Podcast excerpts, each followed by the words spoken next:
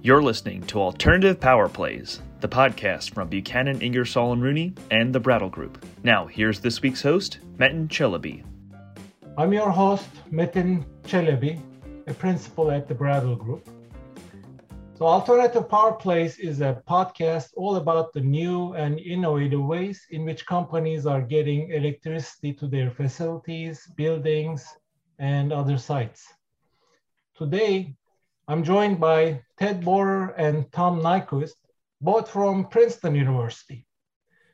As the Executive Director of Facilities Engineering and Campus Energy, Tom Nyquist is responsible for HVAC, HVAC, electrical distribution, utility plant capacity additions, energy budget, underground utilities, and energy conservation. As for Ted Borer, he has three decades in the power industry, starting in nuclear industry in the early 1980s. Currently, Ted is the energy plant manager for Princeton University and is actively involved in campus energy and carbon emissions reduction efforts. So on this episode, we are discussing how Princeton University is using their CHP, Combined Heat and Power Facility, their heat pumps, geo exchange, solar and thermal storage to reduce cost and carbon footprint, with plans to further reduce carbon footprint of the campus energy use. Let me start our conversation by observing that Princeton is not a newbie with CHPs. Ted, can you tell us about the, the quick history of CHP use at the campus? Pretty cool, Metin. Um, I think the earliest uh, instance of CHP was back in 1890s. Uh, they were delivering coal to a uh, boiler producing steam, heating that through a back pressure steam turbine, and uh, heating about a dozen buildings. So that would have been the first instance of CHP in the 1890s. Didn't that uh, have a cool name associated with it too? I believe it was housed in the new Dynamo building, and I just love that name. Yeah, great. Thank you. So maybe uh, you can uh, also continue telling us uh, on the uh, campus energy uh, demand side before we go into the technologies for supplying the thermal and electric service. Could you tell us about the thermal and electric energy needs at the Princeton campus? Like what kind of uses do you have? What are the most dominant users, demand side, and what are the seasonal patterns like? Okay, that's a lot. Um, I'd be happy to. We look an awful lot like uh, many other communities, except we're very heavily research based.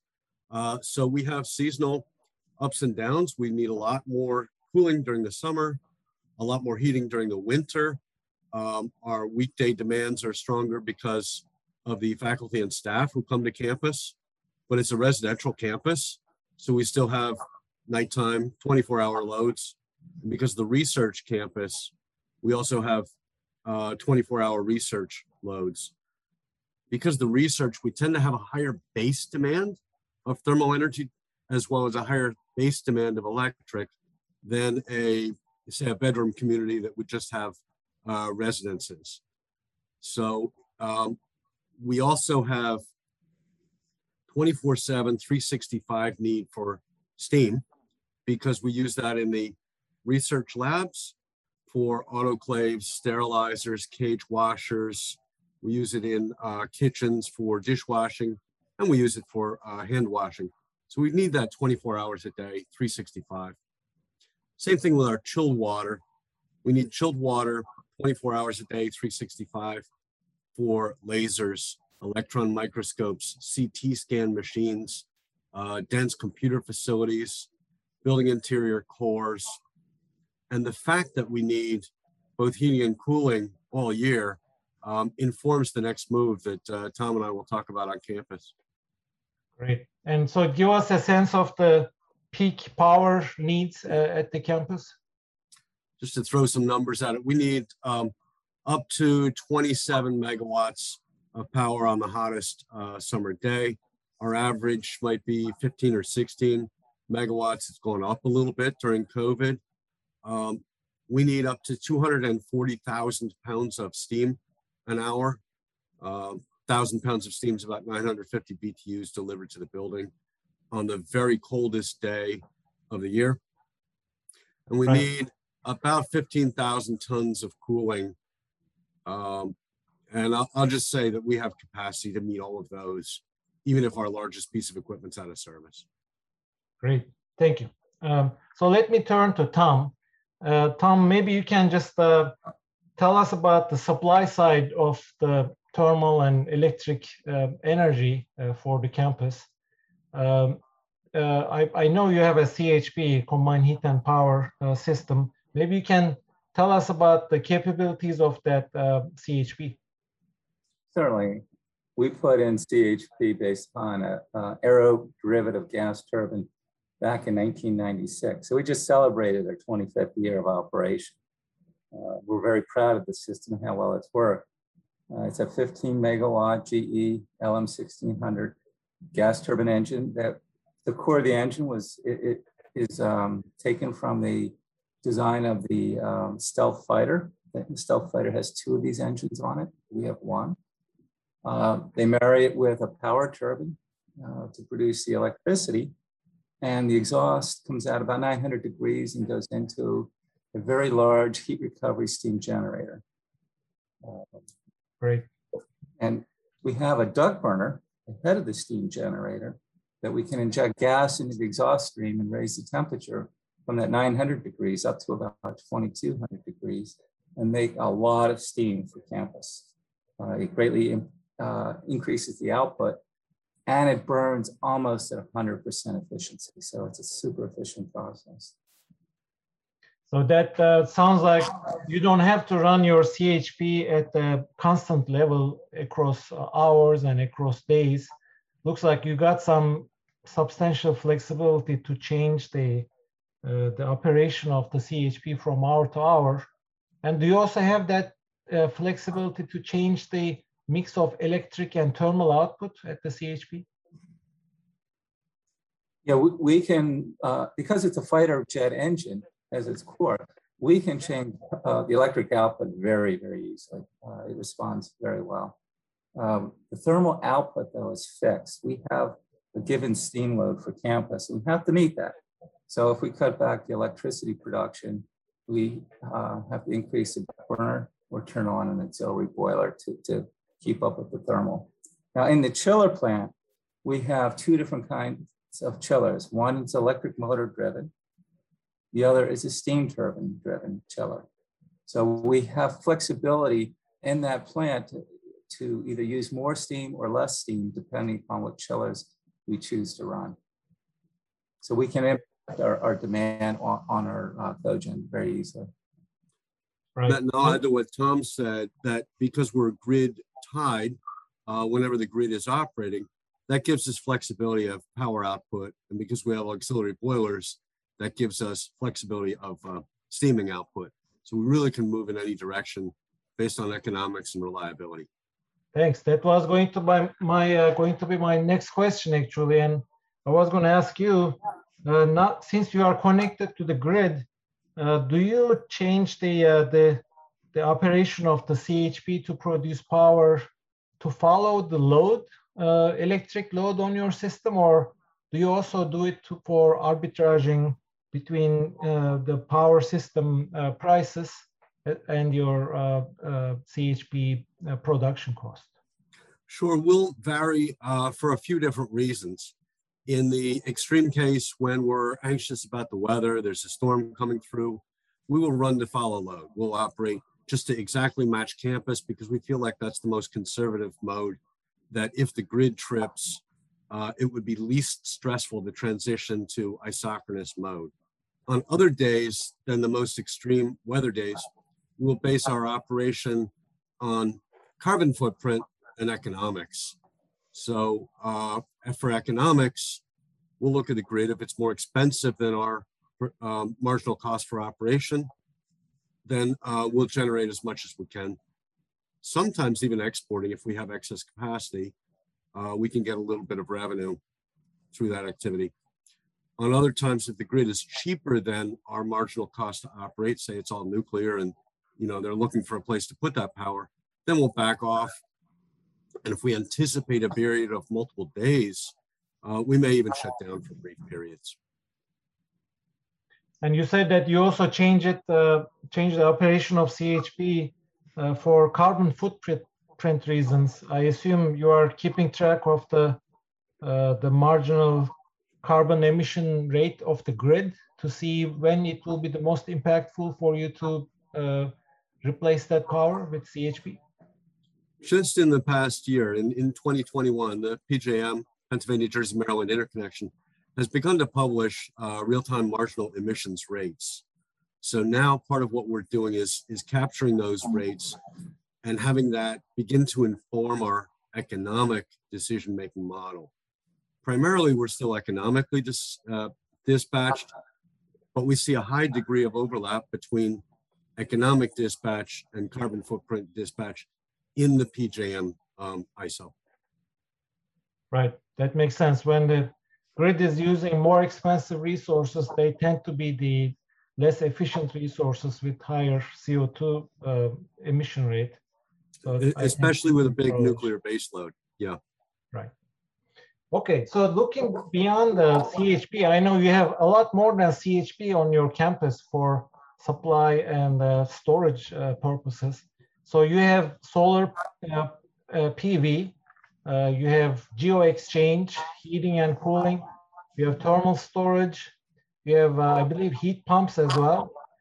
so can you tell us about those other equipment that helps you balance your thermal and electric needs, uh, as well as reduce your carbon footprint? So this is Tom. Uh, several years ago, uh, the campus committed to a very large capital plan for new construction. Uh, we needed more plant capacity to meet those loads. So what we did is uh, created an infrastructure master plan where we looked at what's the best way to do that. Um, and the first thing we asked is, what is the university's carbon goals? Um, they didn't really have a long-term goal. And they established a committee to figure out what it should be. And they came back that we need to be net carbon neutral by 2046. So the 2046 is the 300th anniversary of the institution. So that, that made a uh, really good target date. But this carbon goal uh, was a a super big deal in our infrastructure master plan because it really defined the type of equipment that we should be looking at. Um, we could really not be expanding any fossil fuel equipment, boilers, turbines, that kind of thing, because it would be a stranded asset. Uh, um, because not only do we have to get to carbon neutral by 2046, we have to decrease every year from now until then uh, which means we really have to get out of the fossil fuel burning business as, as quickly as we can. So what we did is, is we looked at technologies uh, that um, don't burn fossil fuels and rely on renewable energy. We're basically electrifying the campus. But electric heat is very expensive. Uh, and as Ted said earlier, we have uh, cooling year round and we, we have heating year round. So what we looked at were large heat pumps, so we could take the heat out of the, the uh, chill water system and pump it out to the heating system and uh, do that very efficiently and do it with electric motors. Now these systems are, are rarely in balance. Uh, of course, in the winter you have a bigger heating load, summer you have a big cooling load. So we supplemented the system with a massive storage system, which is a geo exchange system. We drill lots of bores into the ground to um, run. Uh, and in these bores, we have uh, U-tubes where we recirculate water continuously. And in the winter, that's a big heat exchanger where we pull heat out. And in the summer, it's a big heat exchanger where we dump uh, all our heat into the ground for storage until uh, the next winter. Um, in addition right. to that, we put in large thermal energy storage tanks for both hot water and chilled water so that we could uh, run our equipment very, very efficiently. Some of these really big heat pumps don't like to turn down. And the, having the option of these tanks allows us to uh, handle the turn down issue, but we can also make the hot or chilled water when electricity prices are low. Now to supplement all this, uh, TED has a very large project to install on campus PV. So we're adding 11 megawatts of uh, PV to our campus to help power uh, these geo exchange, uh, these, these large heat pumps. And we already had four and a half megawatts. Right. On, on top of that, we're going to buy renewable energy off the grid. And um, New Jersey is going uh, uh, um, to wind offshore wind power, which is going to lower the carbon footprint of our grid. So we'll be all set up for that lower carbon footprint because we're going to be mostly electrified. And that, that's going to drive our CO2 emissions way down. As I uh, look into the decarbonization efforts uh, uh, throughout the various sectors and geographies, the the most difficult uh, aspect of that seems to be uh, on the thermal side, on the thermal demand side of the equation, and also on the on the last 10% or 20% of the decarbonization for the electric needs. So I understand in your system you are already or you have started using demand side flexibility uh, so that you can change the timing of when you um, use thermal and electric energy in your system depending on um, how difficult it will be to uh, uh, to use the clean energy sources to meet your demand. Can you tell us about that? Sure. Um, we already have a large instance of thermal storage. We have 2.6 million gallons of chilled water storage and the nice thing about that is it decouples the moment of chilled water production from the moment of chilled water use on campus. Any kind of energy storage does that. It separates production and, and use. Um, so what we can do is we can buy uh, electricity. As Tom said, we have both steam and uh, elect, uh, steam and electric driven chillers. We can buy electricity whenever we want uh, from the grid. So uh, to power our electric chillers. And so what we'll do is we will predict the cheapest, maybe eight hours in a 24 hour period. And we'll run a couple of, we'll run about five megawatts worth of electric chillers for about eight hours.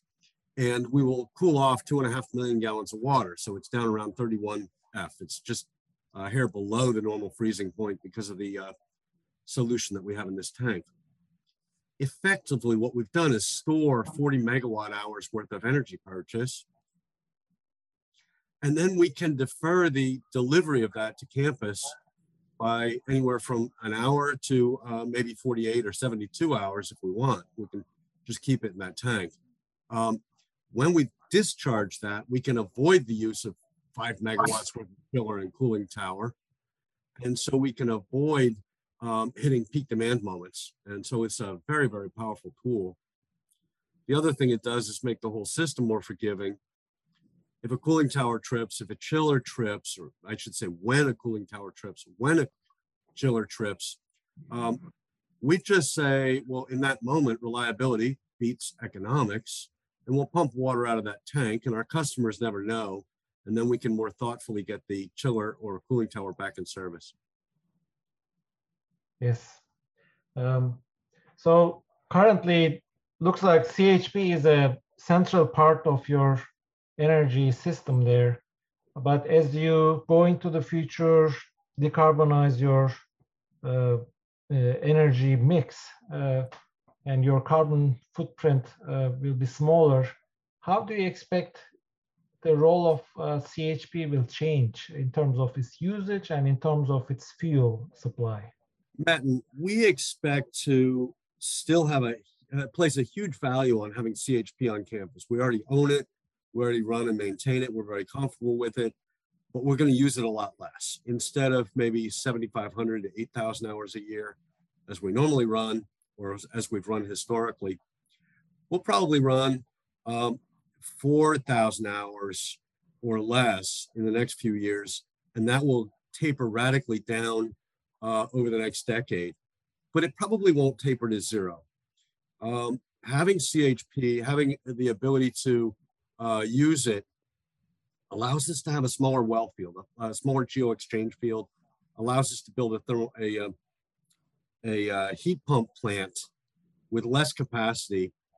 Because if you look at the demand curve, we only need a few hours uh, of peaking uh, steam output or peaking chilled water output. So if we can do that with our existing assets, we don't have to buy matching heat pump and geo exchange assets.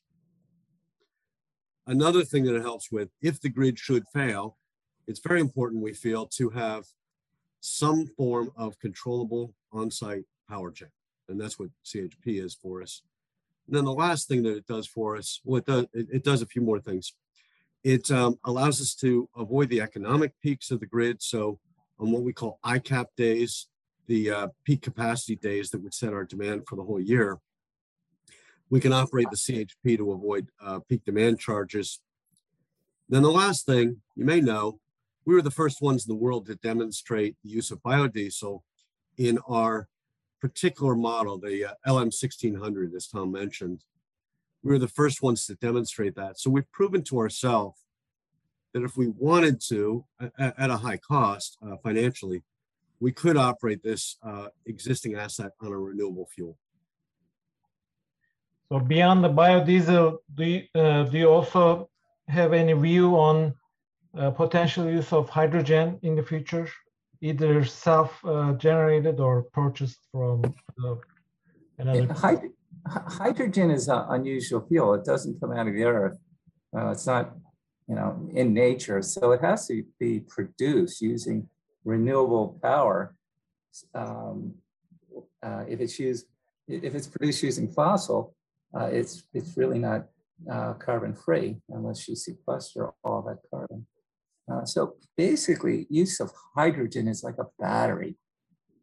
So you're taking renewable fuel and you're creating hydrogen and putting that in a big um, tank uh, and using it later in a fuel cell or a turbine. So hydrogen, ha hydrogen has to compete with our thermal energy storage, which is relatively inexpensive or batteries, which um, a lot of money has been invested into making them more efficient. Uh, so moving forward, uh, we have to decarbonize as a society by 2050. Right now it's 2021. It's not that far away, it's 29 years.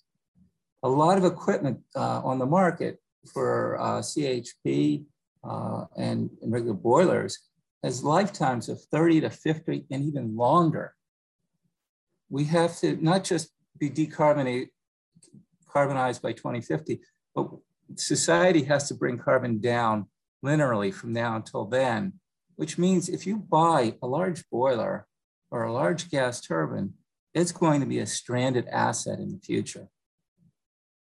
The, the, price of fossil fuels, the carbon taxes, uh, or even just direct um, regulation against this type of equipment is going to grow with time because society has to decarbonize. And uh, putting this type of equipment in today will be a stranded asset tomorrow. But there is a local gas utility that is injecting hydrogen into their lines, and they hope to increase that to lower the carbon footprint of uh, their, their uh, natural gas lines. So it'll be a blend of hydrogen and methane uh, I have my doubts about the efficiency of that. That have, we'll have to see. But right, and I'll say just to add to Tom's comment, um, which I totally agree with, um, we need to solve the climate crisis immediately. We can't wait. So these are developing technologies, and I am cheering for the people who are working on that. But we need to make plans today for how we're going to do this, regardless of whether those uh, technologies blossom or not. Thank you, Ted. Uh, this is very exciting to hear from you because I, I think you are at the forefront of uh, using these new technologies, some of them more established than others, and uh, reducing your carbon footprint and optimizing them, uh, which we haven't talked much about, but optimizing them in a very smart uh, way through some software so you have a state-of-the-art facility there. So I really appreciate you telling us about uh, the, the details of that uh, uh, system. Thank you very much.